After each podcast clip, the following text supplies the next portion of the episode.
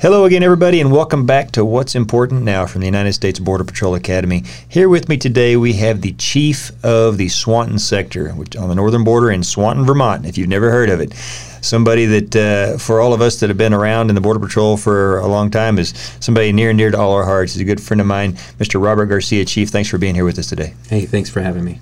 So I want to tell everybody a little bit about you and and uh, what brings you into the United States Border Patrol. Start off with you were a member of Class 253, so you've been around a while since 1992. Yes, May 92. I ask this of everybody. Do you remember your class chant?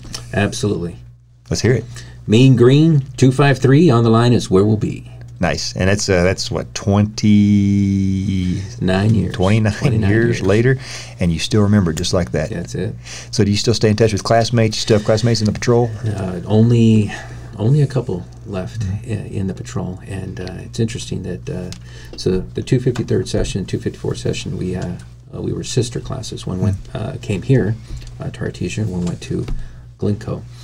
So really, there was a hundred or so of us. In, with the same EOD dates and, and whatnot. So, Wow. So you had you had some that went to Artesia, some went to Glynco. Did you all stay in touch? Did you all know each other? Or? Uh, didn't really know each other, but we knew each other uh, in the fact that uh, if if there was any kind of thing when it, we were looking at seniority, you knew uh, that there was uh, a blending of two fifty third. Those two those two classes. It Oh. was it wasn't just fifty individuals getting whittled down over time with attrition down to for retirements and promotions and things of that nature that leave the uh, the patrol.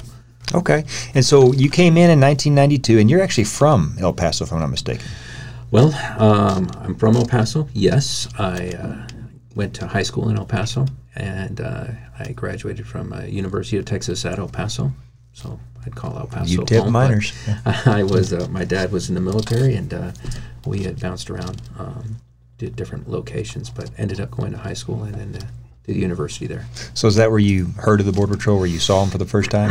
So yes, I did get a good uh, taste of, of what the Border Patrol uh, was being there in El Paso. I also had a uh, an uncle who joined the Border Patrol while I was in high school, and he got stationed there at Station One. oh, okay. Um, and uh, he he'd tell me about what it is that he was doing, um, working uh, the border there in, in El Paso, and the kind of excitement that he'd have. And I was already interested in law enforcement to begin with, and and I kind of Gravitated pulled there. me pulled me right in. now, is your uncle, did he stay in, or did he? Uh, He stayed in, yes. Uh, had a long career. Retired uh, out of uh, McAllen um, area, uh, Rio Grande Valley sector, and. Uh, and you don't yeah. happen to know what class he was, do you?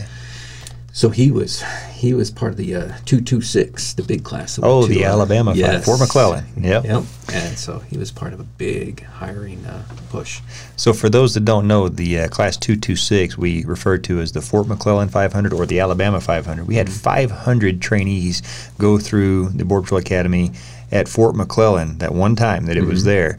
Uh, one of the biggest hiring pushes at a, at a, at a moment that we had had in, in our history. So he was part of that. He was part of that. And then here comes you in, in Class 253, not long after that. Not too long after that. No.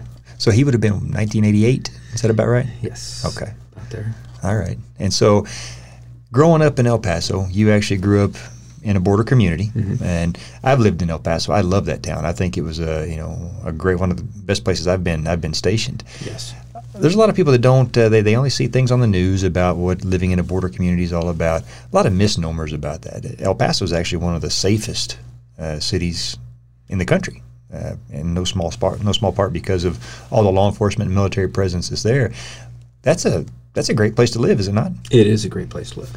I, I love my time in El Paso, and uh, that was my first duty station. Was going back to El Paso sector, um, being part of El Paso sector, uh, as they say, where the legend began. Where the legend began. and uh, but it, it was a little uh, further west in uh, Deming Station. Uh, but growing up in El Paso, uh, going to school there, uh, a lot of friends there. Still have a lot of friends uh, there in El Paso. so when it when it comes time to retire, are you going to go back that direction, or what's uh, what are you looking at? You know, I don't know. We'll see. We'll see what happens. I ask that because you have gone from one extreme to the other. You're currently in Swanton, Vermont. It doesn't get much more different than, Yes. than El Paso there. Yes, And that's a great place to live as well. it is. Beautiful part of the country. I think, Absolutely. I'm, I'm living in Forest. Well, let me tell everybody kind of uh, your background and what you did. Now, not the least of which I think is where I got to know you. You got onto the Border Patrol Tactical Unit, uh, Class 11. That was one of the easier classes I think that BORTAC Mm-hmm. Put on, right? I think you got that confused with another class. I think 11 was the toughest class I think that has gone through there. So, he- so class eleven, you start off at the Deming Station in El Paso sector, Mm-hmm. and you've moved all over. But you, uh, in 2004, you became an assistant chief at headquarters. Mm-hmm. Uh, you became the assistant patrol agent in charge of the Isleta Station in El Paso sector, Mm-hmm. and that's what we now call the deputy patrol agent in charge. Used to be called the assistant patrol agent in charge. Correct. You were an acting patrol agent in charge there for a while. Uh, took part in some uh, some infrastructure improvements and checkpoint construction. We'll talk about that in, in a second.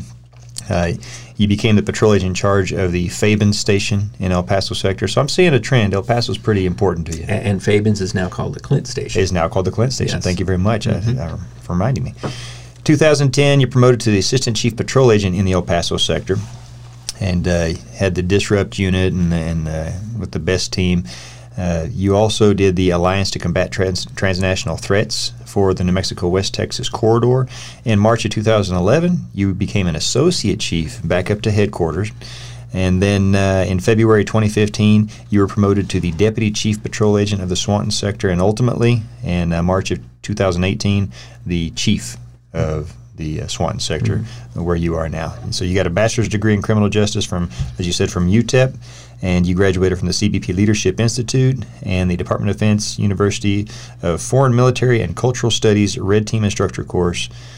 That's a lot. Yes. You've been around a while, and you have uh, you have crisscrossed and done all kinds of things in the Border Patrol, and I want to hit on some of those. But uh, a lot of moves. a lot of moves, and, and maybe we can talk about that as well because when we have the trainees and, and maybe the uh, the agents out in the field that are looking to promote or or kind of follow uh, follow your lead and some of the things that you've done, really look to see what what advice you might have to give them in that regard. And first thing I want to talk to you about is the northern border versus the southern border. We hear that all the time. Uh, we we don't just patrol the southwest border. We we patrol all of our borders to include the coast and and the northern border as well.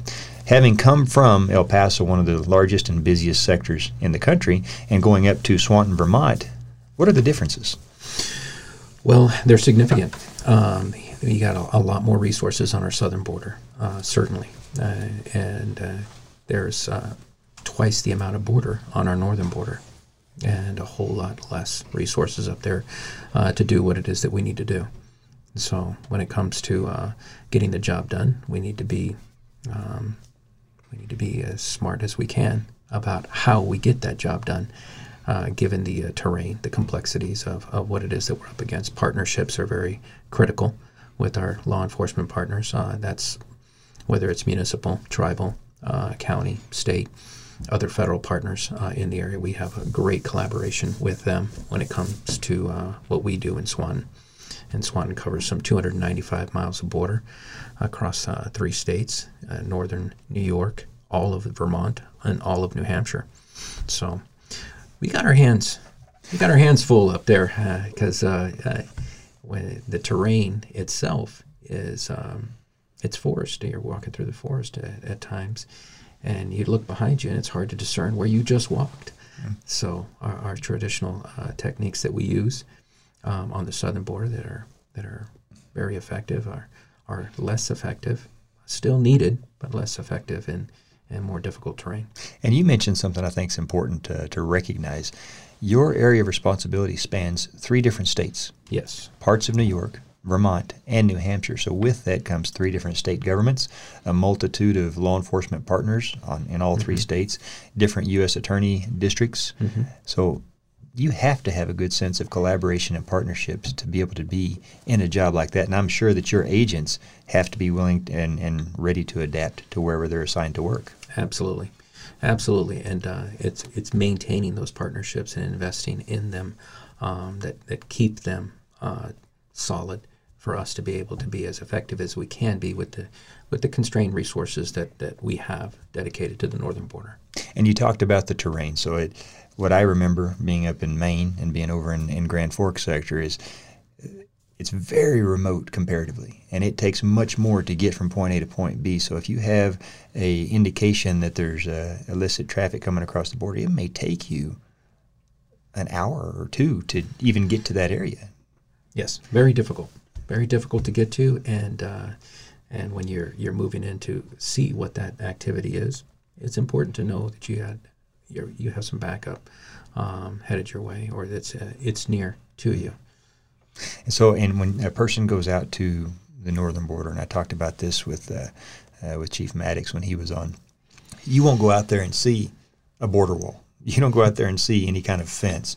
Sometimes you may see a berm. Sometimes you may see a border monument. Sometimes there'll simply be a cut in the forest, a slash as we call it, and that's your only indication that you're crossing from one country into the other. Correct, correct, and it's a uh, it, it, presents a, a, whole host of other uh, challenges that we just don't have on the southern border uh, when it comes to uh, uh, lateral movement, being able to get to uh, what it is that we we need to get to, um, how you get to it, the climate uh, and when everything has a blanket of snow over it, getting to it on a, on snowmobiles, um, yeah, it's it's different. Well, and that's another different. that's another good thing because up there, it's not like you can just jump in a Tahoe or a car and drive wherever you. You have to have these different vehicles, these different ways to be able to access your your patrol area. So, when we show videos or people see TV shows of Border Patrol out on horseback, on snowmobiles, on ATVs, on UTVs, in Tahoes, or walking on foot. That all actually happens every day. Correct. It does. And on, in vessels as well. Uh, so we, we do, we're, we're patrolling the St. Lawrence and we're also on Lake Champlain, the Missisquoi Bay, and uh, Lake Memphremagog. And uh, so we're, we're out there. Let me ask you the softball question because it's, I'm sure there are people that are wondering is there anything going on on the northern border? Is there is there things to worry about? There is. There's traffic on the northern border. As a matter of fact, Swanton has uh, more illicit traffic uh, coming through that particular area of the border um, than most of the other 4,000 miles of, of northern border. Northern border. So it, it's a very busy environment. And what kind of traffic do you see? The same kind of traffic that we have uh, on the southern border. Um, we have transnational criminal organizations moving contraband, whether that contraband is um, narcotics and or humans. Um, and and what we do, uh, we take our time with what it is that we put our hands on uh, to really peel back those layers and understand uh, what we have in front of us. And that great collaboration that we have with the U.S. Attorney's Office allows for us to provide a consequence there that usually um, builds uh, our picture of, of, what we have in our operating environment, the complexity of, of that organization specifically. So, so when we talk about from a border patrol perspective about border security, we're not just talking about the, the southern border with Mexico. We're talking about border security as the entirety of the borders in the U.S. When we talk about the threat picture and how we resource our border security efforts, we include those uh, 4,000 plus miles of, uh, of border with Canada. Correct.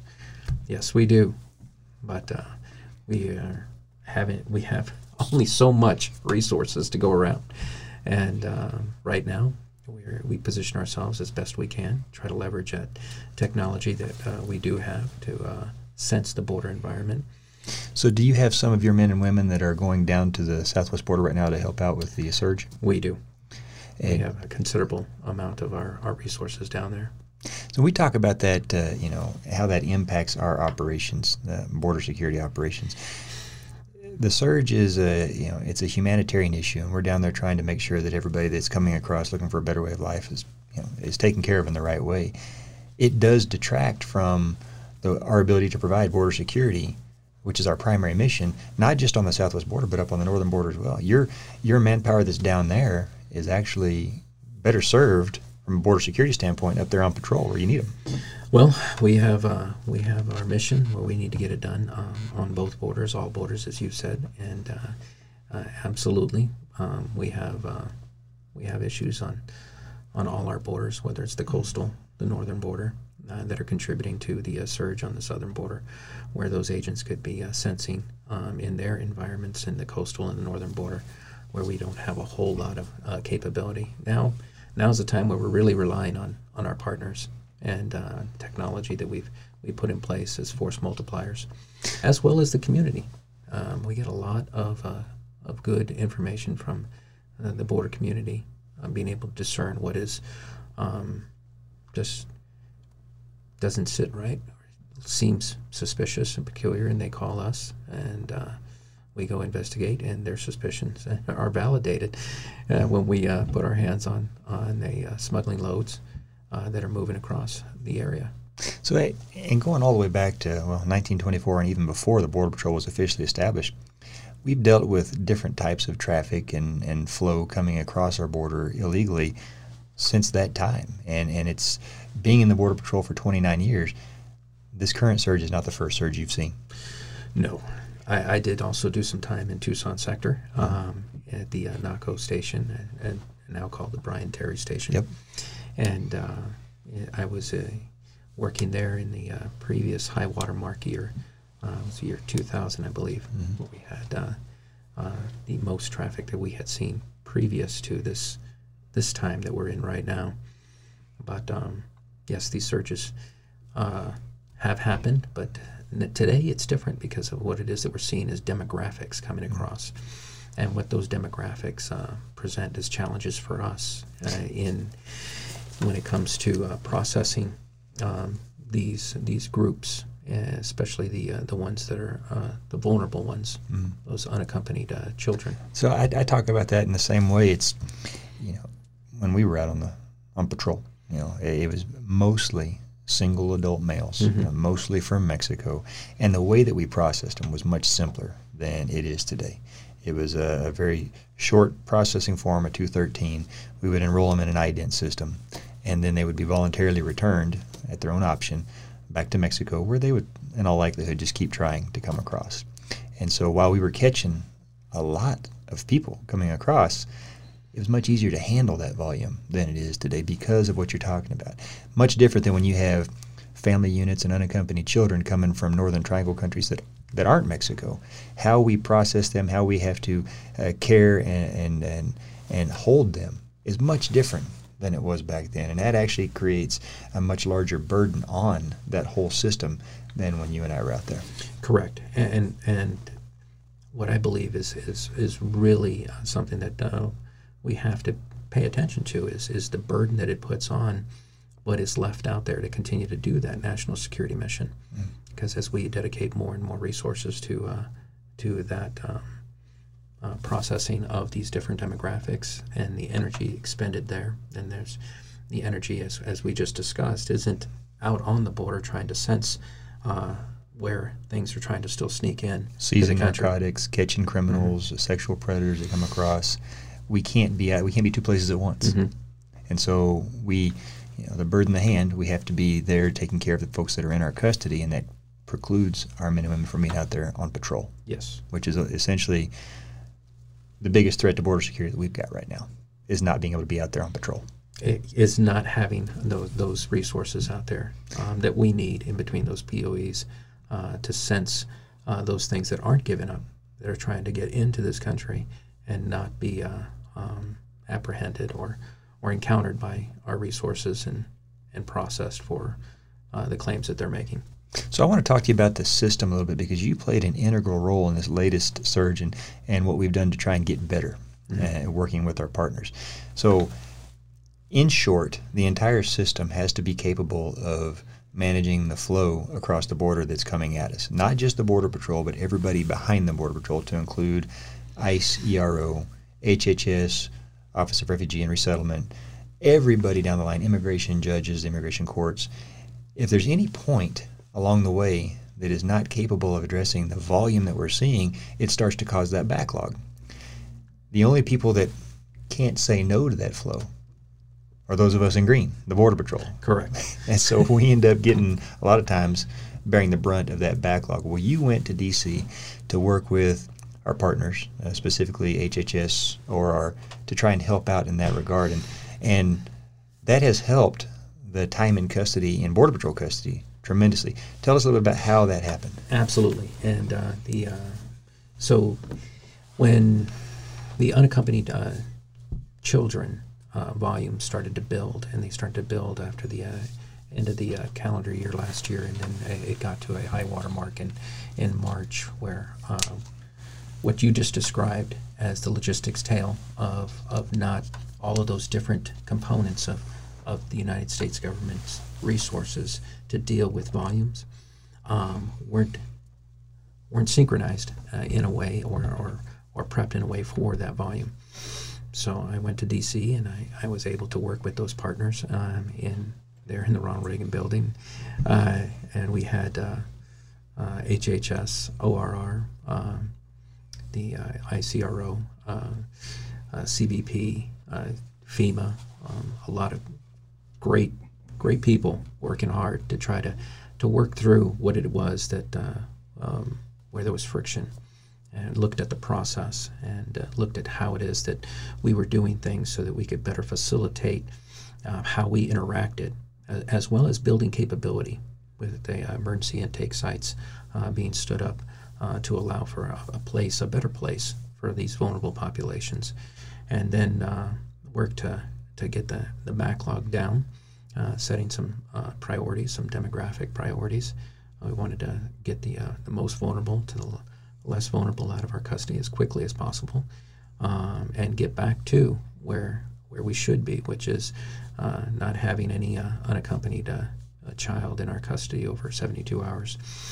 And this was it was uh, it was a big task given how much we had um, when we started, uh, but uh, we got synced up to where we needed to be, um, and we were able to push that backlog uh, into better facilities, HHS facilities, uh, those UACs, and it, it, freed up our, our processing uh, locations, and it, it, allowed our agents um, to some agents uh, to be uh, uh, re- reassigned or realigned to other areas. So that demographic priority that I was I was working um, to to mitigate was the unaccompanied children demographic. However, there was a, those other demographics that we talked mm-hmm. about were still there, so uh, still needed uh, also the energies uh, to process. So when we got the uh, that population down, then we were able to maintain that uh, first and foremost to become compliant with TVPRA and and Flores. then so explain the, what those are real the, quick for those the extra, the the the policies and guidelines that uh, that dictate that we should not have those unaccompanied children okay. um, over 72 hours. And acknowledging well, that we that we have a long way to go still. We're still improving.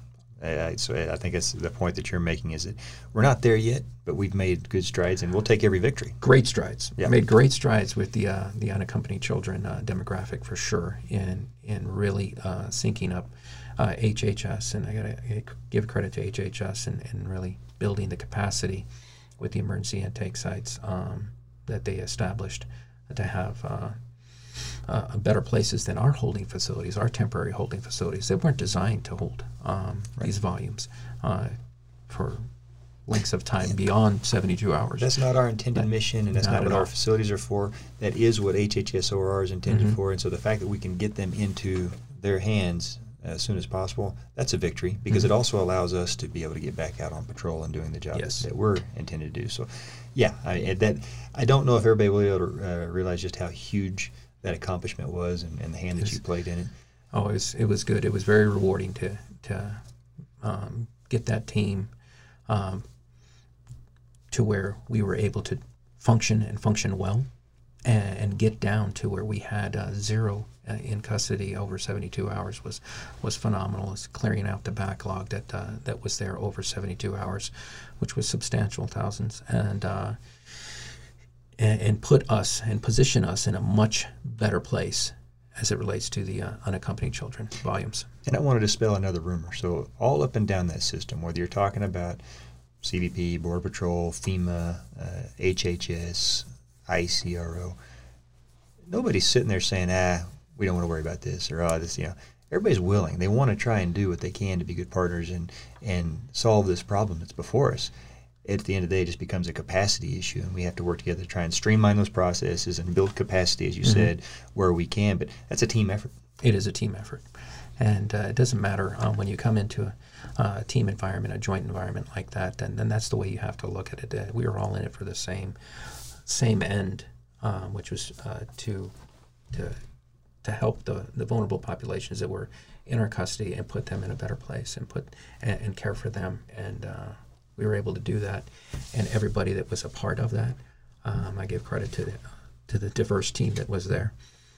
So we still have the flow coming across the border. It's just that now we're able to deal with it in a better way. Absolutely. So the flow is still there, um, but uh, because of some of the things that we've we were able to come together and uh, interlink uh, with uh, the uh, entities, um, ICE, ERO, uh, the HHS, ORR, um, with the capacities and bed space and, and whatnot.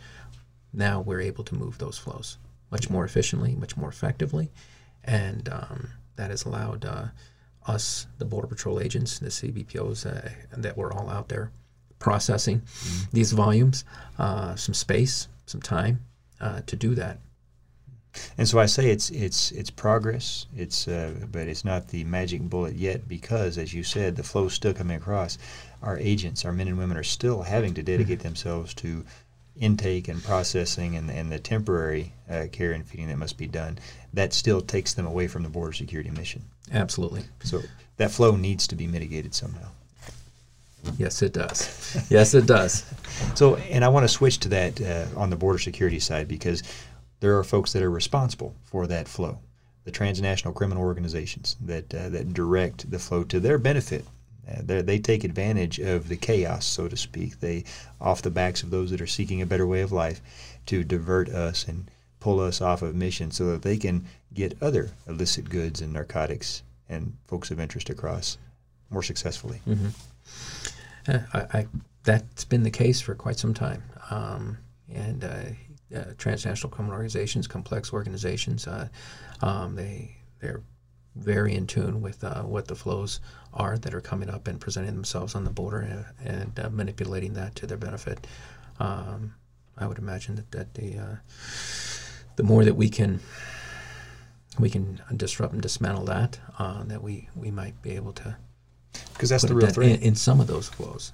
In some of it, but that's the real threat. When we talk about the threat to to our country, it's it's them that we're talking about. We're mm-hmm. not talking about you know the average citizen is coming across looking for a better way of life. Mm-hmm. You know, we all feel that, and, and when it comes to uh, the children, especially, you know, nobody wants to see anybody in a bad situation. And when they're in the hands of those individuals, they are in a bad situation. They are definitely in a bad situation there. And we yes. see that all the time. We've seen just a couple examples here the past couple months of uh, children being abandoned there by the border or dropped off of the fence. You know, and and when you're that border patrol agent and you come across that child, how do you know? Okay, do they know where they're from? Do they know who their what their phone number is? Their parents?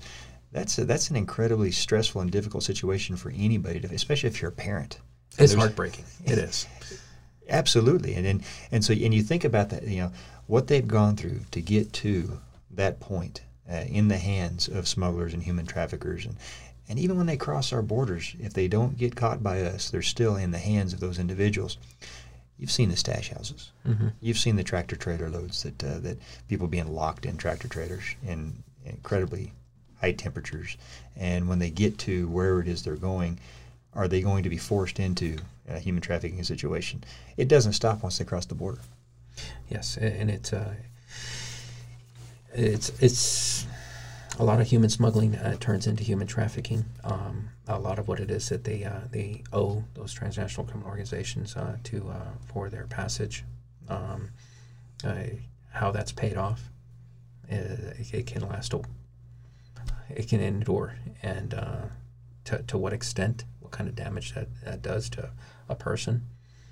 it's it's it's not not a good situation for us to, to be in, not to be out there um, and optimize between those POEs mm-hmm. uh, to to combat that. And it's tough for our men and women to have to see that day in and day out. I mean, they, they see some of the worst conditions, and and you know, uh, just by the number of the rescues that they that they do every single year across all the sectors, and and being there in those uh, in our holding centers, and and I've seen them changing diapers, mixing formula, bringing you know games for the kids to you know to play with, and you know they see it from a parent standpoint. Mhm. And uh, over time, that's that's a stressful thing for anybody to have to see and deal with every day. It is, and uh, I think uh, some of the things that we, we try to do to uh, help alleviate the situation with the uh, unaccompanied children uh, uh, piece uh, in the volumes that were there um, may have helped with that. Mhm. Uh, but uh, I went down there and I looked at the uh, how their processing is done in the Donna facility, and, and and we are caring for them when they No doubt, they yeah. get into our custody. Uh, they are in better hands when uh, they're in our custody for sure, uh, in the way that uh, we are taking care of them. But uh, when you see how they are being moved and, and that they're, there's phone numbers and names being written on on these kids, Yeah. um, it, it is, and that's it. That that's what you have uh, when they're they're left on the border uh, with just a name and a number um, and, and maybe an address. And that's the part, uh, you know, trying to drive that point home. We say that we have to, to stop that flow of illicit traffic, illicit people coming across, it's not just for our benefit, it's for their benefit too. You know, people coming to this country, that's what built this country. And we just need everybody to do it the right way. They need to be able to do it the right way. And let us focus on the things and people that would come to do this country and its people harm. Uh, and people that want to immigrate the right way, people want to come in and be a part of this country, be able to facilitate that somehow. Correct, and we, the, the way it's happening here, um, the the amount of uh, the amount of those volumes that are coming up and, and having to make the journey in the fashion that they are, and um, to to the how much of that volume is being victimized is that's unknown. Yep. But uh, we know that that is occurring. Um, We see instances of it. It's Absolutely. probably that tip of the iceberg theory. You only see Correct. what you see uh, under the surface. Who knows what else is going on? Well, so back to the border security side. So we're we're focused on the the threats, the people that are smuggling narcotics in, the people that are bringing in, you know, uh, the convicted criminals, and, and we don't just stop. Uh, we we're not just out there patrolling the border, and oh, if they get if they get past us up, you know, they, they made it. We have a layered approach to how we how we do border security, and one of the things that you are pretty familiar with is our checkpoint operations. And you see a lot of things about that on YouTube and on the news. And talk through at a basic level kind of the purpose of our immigration checkpoints and what they're designed to do for us. So the, it's, it's really addressing the routes of egress away from the border, and, and like you said, we can't. Uh, um, if if there's not enough of us out at the border, then uh, some of what it is that comes through that border is going to utilize those roadways to get away from the border and, and further their entry into the United States. Um, been working at checkpoint operations since my first station, Deming Station, and we had uh, uh, every facet of Border Patrol uh, work out there in Deming, and we'd set up tactical checkpoints um, um, on different uh, roadways, and and you'd have smuggling loads come up uh, to those checkpoints. Uh, it's a very challenging situation uh, when uh, you you know that uh, you're setting up a tactical checkpoint, um, and uh, you're going to catch something, and then you're going to become, you know, encumbered with having to process that, and that and that uh, multiple other uh, uh, potential loads are gonna are now going to be making its way through that uh, that Because same roadway because you're occupied with the load that you're processing. Um, so yeah, they're an integral part to uh, addressing uh, the uh, that traffic, that illicit flow, uh, because it addresses the the road networks that allow that egress and those transnational criminal organizations to move that contraband um, from another country into this country and press that contraband into this country. So it's really about going after those that are smuggling. It's about trying to make life more difficult for them to ply their trade in that area. The thought being that if it's too difficult or there's too great a consequence, they won't do it, or they'll go someplace else. Yes.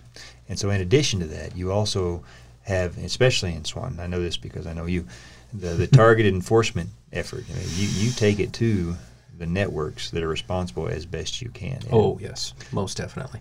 That is the uh, that, I, and I can't say again enough about the partnerships with the U.S. Attorney's Office and and the work that we do with them and our other partners uh, that are out there, DEA, HSI, uh, FBI. Um, um, they're as well as the state and, and county partners. it, it's really understanding what it is that you have when you have something, uh, when you have a smuggling load, and you you catch that smuggling load, and then you you apply that consequence, and then you you get the good interviews uh, of of those those people that are being smuggled, and and you come to learn that there's a an organization that's operating against you, uh, that's substantial, that's complex, that is very good at what they they are doing uh, against you, and uh, then you have to counter that I think in a challenging environment. very challenging. And I think it was it uh, General McChrystal said it takes a network to defeat a network. So on the other side of it, on our side of it, we have a network. We have a network of all of our investigative partners, federal, state, and local. We have uh, ourselves, and and whatever consequence can be delivered, whoever ends up putting the handcuffs on that individual. 99 times out of 100, that was a team effort to get to that point. And we don't really care what the charge is as long as it makes them not able to operate illicitly in that area. So state state prosecution may go. It may be it may be IRS that prosecutes them for tax evasion. Who knows? you know, it, it could be DEA for something or narcotics. It could be HSI that does something immigration related. Uh, it could be anything. We don't care as long as the bad guys are the ones that go to jail. And, and and when you are able to apply that consequence, uh, when you are able to uh, work that that well with your U.S. Attorney's office and have that uh, that consequence delivery uh, to those violators, they're more apt to tell you more about the criminal organization they're working for, and uh, then you get you get more understanding of, of your operating environment. You get more understanding to the extent of that network that's working against you. And then you can do more about it. Then you can be in the right place at the right time the next time that they're moving. And you and you again get another and another and another. And I think that's such a great message to give to the men and women that are trainees right now, that are those that are interested in joining the Border Patrol, and, even the members of the public that we serve. Is it is so much more complex than just seeing agents in green and white Tahoes patrolling the border. There are so much more going on behind the scenes that are going after some significant threats to this country. That is what the Border Patrol and CBP is all about. That is our mission, not being confined to just this one piece that they see on the news. Correct. We have a complex mission. Uh, we are, are constantly uh, uh, going after complex threats, and um, we utilize, we utilize uh, very talented people to do so. So, So, you personally, you know, 29 years in, and you have seen uh, a lot of, like I said, surges and, and changes in this organization. You joined when it was under the Department of Justice, Immigration Naturalization Service. You, like me, went through the, the transformation, Transition. Mhm. transition to uh, to CBP, and you saw our world changed. The the Border Patrol grew in ranks just substantially in, in a relatively short short amount of time seeing all the things that you've seen and going through some of the challenges that we've gone through, there's something that keeps us in the game. You know, number one, coming to a job like this is a calling. If you're going to be a first responder, if you're going to be in the military, if you're going to be law enforcement, fire, EMS, you name it, you don't get in those uh, fields to get rich. You do it for another reason. What was yours? oh, the reason was to serve, was to help uh, uh, protect this country, and um, I, I I hold to that. I hold uh, try to hold true to my oath uh, that I took, and like uh, the trainees here at the academy. Um, that same that same vigor, that same fire uh, uh, to do uh, that mission is still with me, and, I enjoy it. There's two words that are very important to anybody that wears this uniform or this patch. You know what I'm talking about. Honor first. honor first. That is our motto. That's our guiding principle. That's something that uh, that we live by, and we like to say those two words belong to us. You know, talk to the trainees about what honor first means to you, or what it has meant in your 29 years with this family. It, it means choosing a lifestyle that is uh, it, that puts service before self. It, it means uh, that you're you're going to look to do uh, what uh, is the right thing. That uh, people um, external uh, to us should be able to look at, at your actions and, and see that they were reasonable, that they were righteous in all things that you're doing So another softball question for you: Would you say that that uh, that particular piece of how we live plays into our success with our partners in our community? And uh, I think so. Absolutely, Uh, is having that attitude, that uh, that positive attitude, that uh, what we're doing uh, is um, a critical mission, and, and and having that that esprit de corps uh, behind that mission, uh, I think it resonates with our partners. I do too. I do too, and I think that uh, goes to the public's trust. That's Mhm. the thing that all law enforcement organizations have to have to be successful. If we don't have the trust of those we serve, we cannot function. We cannot do our job. And only by living honor first do we preserve and keep that public's trust anywhere in the country. And I don't think our partnerships, especially with our communities, would be possible if they were looking at us out of the corner of their eye, wondering what we were up to. No, no. I think uh, we we try to be as transparent as possible, and and I think educating outward that uh, we're holding true to our oaths um, uh, to to serve the, the at the um, Constitution, uh, uh, support and defend the Constitution, um, should should shine through. Yeah. So you have the trainees here at the academy that are listening, and you have men and women out there that, that are serving right now. Any message that you want to give to them, or anything you want to say to them, uh, from 29 years of service to, to the youngest agent out there right now? Welcome, welcome to the patrol. Glad to have you.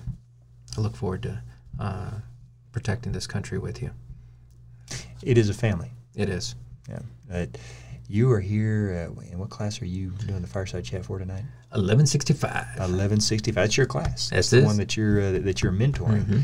Most folks don't know that uh, that every class that comes through the academy right now is assigned a senior mentor. It's somebody senior leadership in the organization, and you guys come out and you interact with the class at different points in time. What's been your experience with that so far? I think it's great. I think it's a great opportunity to uh, uh, allow uh, the these agents that are just coming in to the organization uh, to have some some back and forth uh, with uh, some of the leadership that's already been through what they've been through, and, and to ask uh, very candid questions about what the job's going to entail and what it is that they're they're going to be asked to do. What is that expectation? You know, um, and, and I'm learning from them. I'm actually getting energized uh, from them to see them and to see that uh, uh, that that youthful um, energy. It is, it is kind of reinvigorating being here whenever they're you because you feel it, you feed off Mhm. of that. You see them uh, moving in formation and they're sounding off, and you can see. I mean, they're dedicated. They're they're they're locked on. You know, they're they're studying. They're doing their their physical uh, training. Everything about it, you can tell they're excited to be here. Doesn't matter how long you've been in or if you're in a rut. You come to this place, and it can't help but kind of recharge the batteries a little bit. It does. Yeah. It does. And what you've been doing here uh, with the academy and how it's evolved, I think it's great things. So Well, thank you for that. And no, and, and thank you for coming here. And I know that the uh, the trainees, it means the world to them to have you here and be able to talk to you, and and the fact that you're taking time out of your schedule to fly all the way from Vermont, which I'm sure is a direct flight to Roswell, New Mexico. right? Not necessarily a direct flight, no.